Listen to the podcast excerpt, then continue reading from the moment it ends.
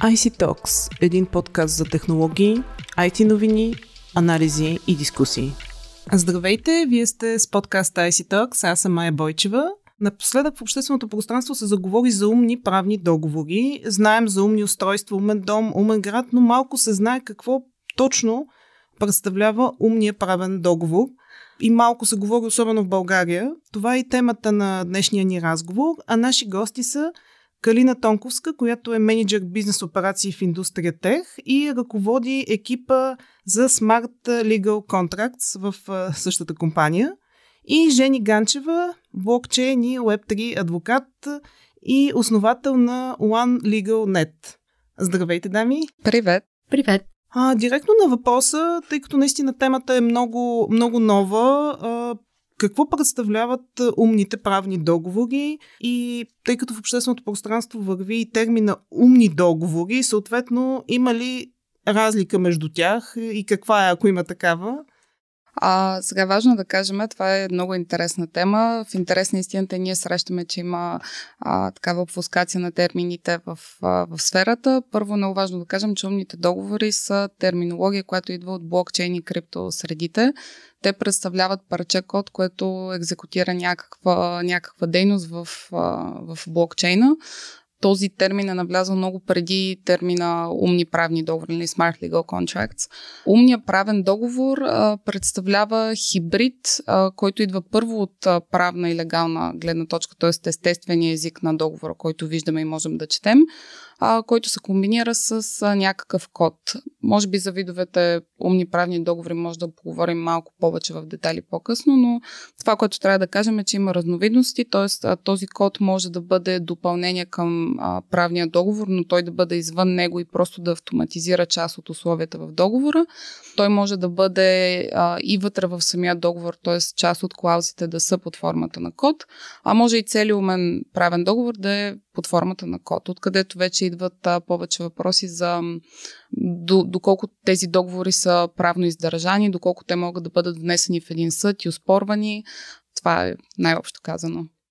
Ще си поговорим малко а, по тази тема по, по-натам в разговора. Госпожо а, Ганчева, вие може ли да дадете някакво определение, така като юрист на умните правни договори, какво представляват и от а, вашата юридическа гледна точка, да кажете? Благодаря на медията за поканата да участвам в този изключително интересен разговор по тема, която действително е нова все още и не се коментира широко в обществото. Ами да, договорите регулират всички основни аспекти в нашия професионален, социален, личен живот. Наобщо те позволяват на обществото да функционира – но използването на компютърни програми за автоматизиране на изпълнението на договорите не е, не е новост. Такива са, например, автоматизираните банкови плащания, директни дебити, също в онлайн пазаруването. Основният стълб на правото са нормите, които най-общо са предписания за поведение. Основната формула в нормата е ако какво. Тази формула е в основата и на програмирането. Терминът Smart Contract е въведен за първ път през 1996 година, миналия век, от компютърния учен и криптограф Ник Сабо. И бих искала да цитирам дефиницията, която той въвежда, която той използва като, ако мога така да се изразя, основател а, човекът, който въвежда този термин в употреба. Според Ник Сабо, интелигентният договор е набор от обещания, изразени в цифрова форма, включително протоколи, в рамките на които страните изпълняват тези обещания. Дефиницията по-нататък е доста интересна по отношение на това, че някакси Ник Сабо предопределя и бъдещото развитие на така наречените интелигентни договори, smart contracts. Той казва, интелигентните договори може да са по-интелигентни от договорите на хартиен носител, защото могат автоматично да изпълняват определени предварително програмирани стъпки. Но не трябва да се разглеждат като интелигентни инструменти, които могат да анализират по-субективните изисквания на договора. И Сабо предлага класически пример за интелигентен договор, като пример за това, че се използват автоматизирани процеси в бита. Неговия пример е, например, вендинг машината. Пускам монета в машината и получавам закуска. Това е най-простия възможен вид интелигентен договор. Добре, стана ясно, че са три вида. А, може би, Жени, да, да кажете какви са разновидностите? Значи, както Калина ги очерта, има три основни форми на интелигентните договори. Първият, най-основен и най-широко разпространен е договор на естествен език с автоматично изпълнение по код. Това е договор написан на естествен език, при който някои или всички договорни задължения се изпълняват автоматично от код на компютърна програма. Самият код не дефинира никакви договорни задължения. Той е само инструмент, използван за едната или двете страни за изпълнение на тези задължения. Втората форма, която също, бих казала, набира скорост, е така наречения хибриден договор. Тук някои договорни задължения са дефинирани на естествен език, а други са дефинирани в кода на компютърната програма. Някои договорни задължения се изпълняват автоматично от кода. Условията на, на естествения език обаче могат да бъдат включени в придружаващо споразумение на естествен език или някакви коментари на естествен език. Най-сложният трети вид а, умни договори е, са така наречените договори само с код. Тук автоматизацията е в максимална степен. Това е договор, в който всички договорни условия са дефинирани и се изпълняват автоматично от кода на компютърната програма. И трябва да кажа, че тези договори са най-голямо предизвикателство за правосъдната система. Госпожо Тунковска, може ли да споделите какви са плюсовете и какви минусите при различните типове договори? Всъщност, какво печелим от използването на такъв, тип взаимоотношения? Плюсовете са много и похващат много сектори и дейности. С най-прости думи може да кажем, че ако вземем, например, стандартизираните договори, които са на принципа if x then y, тези договори, тяхната дейност може да бъде автоматизирана много лесно. Първо, самия процес на изпълнение на клаузите в договора може да се случва в пъти по-бързо. А в една платформа, която а, е абсолютно immutable, за жалост не мога да намеря българския термин а, за това, но а, тъй като в блокчейн... Да, да може да кажем непроменяем, тъй като в блокчейн в момента, в който се запише някаква информация, не може да бъде редактирана в последствие. А, така че всичко стои на един леджер, се казва в блокчейн, в една платформа тази информация не може да се променя, т.е. създава доверие между две страни, които не се познават. Нали, това са от плюсовете. Може да намали значително разходи на оперативна и на административна дейност за компаниите, както и за самите правни кантори. А, може да свързва всякакви дигитални акаунти в а, самата платформа, което може да позволява по-лесно разплащане, но и не само. Може да черпи данни за хората от различни места, може да черпи данни чрез IoT девайси, т.е. да следи за изпълнението на дадени условия, които са в договорите. От гледна точка на минуси бих казала, че а, рисковете на използване на един такъв продукт са по-големи, тъй като Например, един договор, който е изцяло в код, може, както а, моята колежка Жени каза, трудно да бъде успорван в, а, в съда. А, в зависимост от юрисдикцията, дадените договори могат да бъдат по-сложно имплементирани от една страна в друга. И общо зато това бих посочила като минуси така на, на пръв поглед. Хубавото е, че това е сфера, която те първа се разраства и възможностите, които дава един такъв продукт, зависят от това колко голям е технологичен напредък, а пък в днешно време това се случва доста бързо. Добре. А, госпожо Ганчева, могат ли тези договори да създадат реални взаимоотношения и правна обвързаност а, според вас? Аз само бих искала да допълня по-скоро да обобщя недостатъците на умните договори, наобщо в две насоки. Първата е това, че по отношение на тяхната законна сила и втората е по отношение на това, че все още умните договори нямат капацитет да обхванат по-сложни отношения и условия, които зависят от голям брой външни фактори.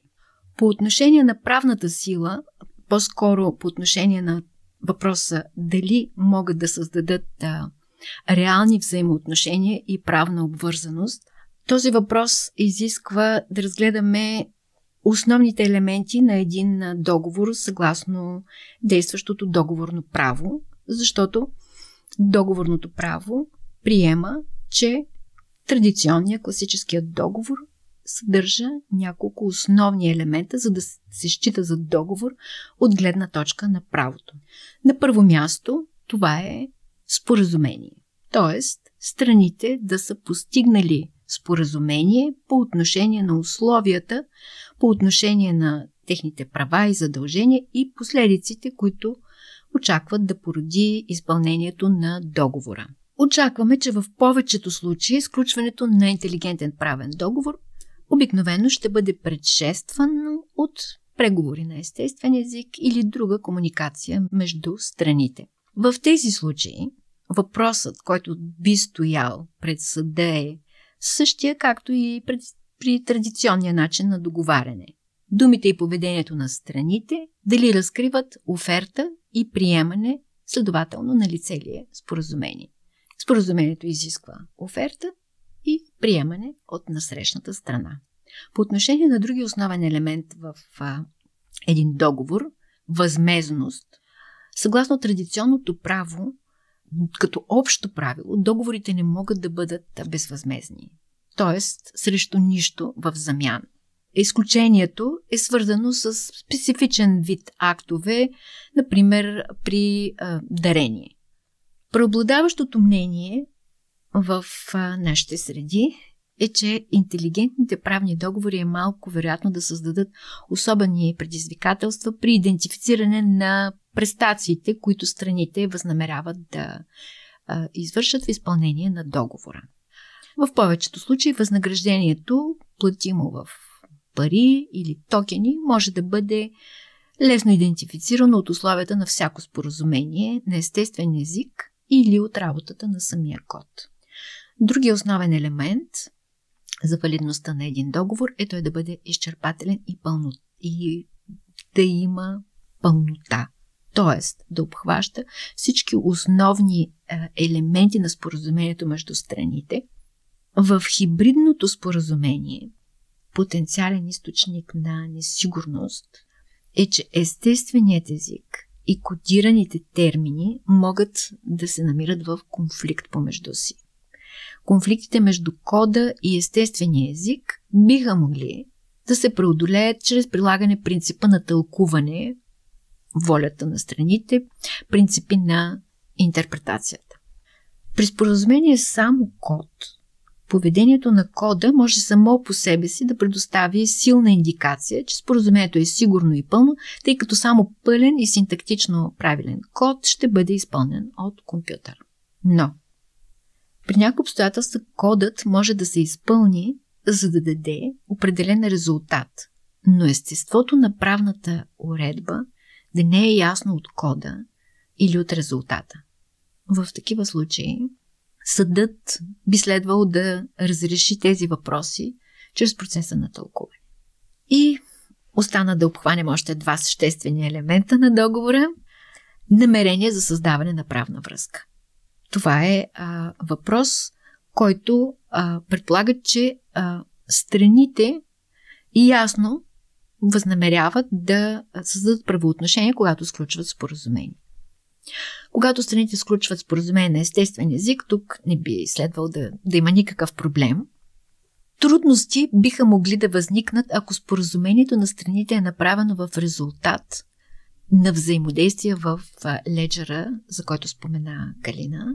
На български превода е споделен регистър, където намерението се извежда от поведението на страните, а не в резултат на изрично поведение.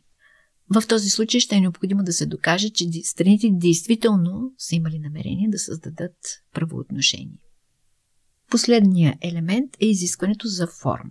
Принципно, договорното право не изисква а, наличие на определена форма, за да счете определени а, оговорки, определени договорни съглашения за договор. Някои закони обаче изискват определени договори да бъдат направени в изрично предвидена от закона форма. Например, такива са всички свързани с продажба на недвижим имот. В тези случаи законът изисква а, не просто само писмена форма, а нотариално удостоверяване, т.е. действие на трета страна, на официален орган, който да удостовери изявленията на страните. На този етап това условие не може да бъде изпълнено чрез код. Тоест, могат ли умните договори да заменят а, стандартните или не, според вас? В определени а, правоотношения умните договори могат и на практика успешно заменят стандартните традиционните договори на хартия или в друга писмена форма. Но има и такива хипотези, в които те не могат да намерят приложение поради изискването за специфична форма или реакция на контролен орган, орган на държавна власт. Добре, госпожа Тонковска, може ли да дадете добри примери за използването тогава на а, умните договори? Съответно, в а, кои държави се използват, в кои сектори вече намират приложение? Да, а, сега за държавите а, почти насякъде бих казал, че такива договори от първия и втория тип, където, не са, където кода не е целостта на договора, то тогава няма проблем. А вече от гледна точка на сектори, а, може би по-скоро трябва да кажем, че всички стандартизирани договори, които имат стандартна форма, могат да бъдат а, автоматизирани. Като гледаме към секторите, може да погледнем към всякакви а, договори за трейд, а, трансгранична търговия, а, найми, а, лизинги, застраховки за колата, а, нали, здравни застраховки. Всички тези договори са стандартизирани, имат един и същи формат и по-скоро тук а, един умен правен договор може да автоматизира изпълнението им. Тези договори изискват изпълнението на много условия, които са много лесни за автоматизиране, могат да бъдат проследяеми чрез софтуер, а, така че това е би ускорило и значително процеса. Ние а, работим значително в а, тази насока от индустрия. Застрахователния сектор, казахте? Да. Други сектори?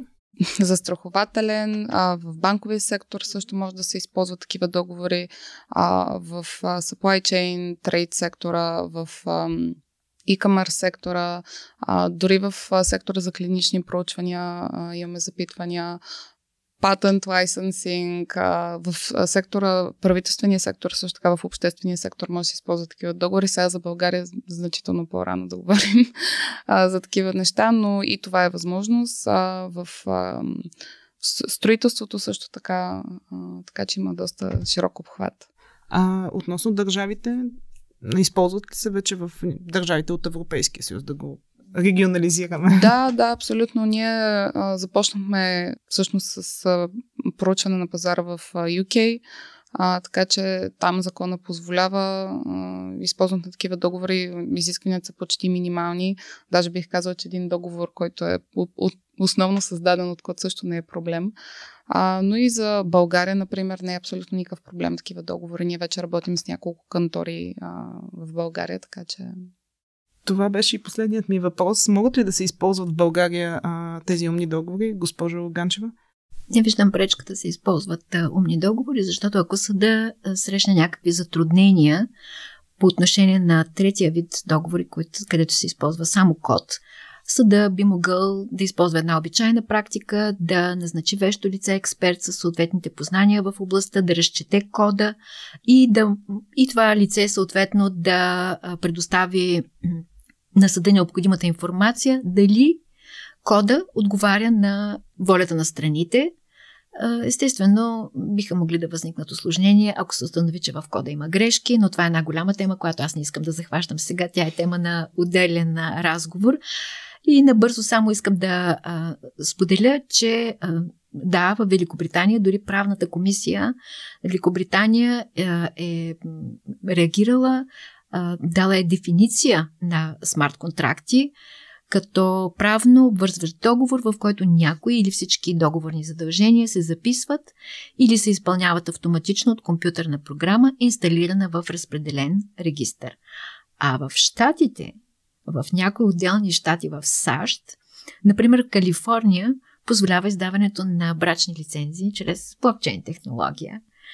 А, така че а, все повече и повече сфери от а, живота а, намират смарт контракти да намират приложение.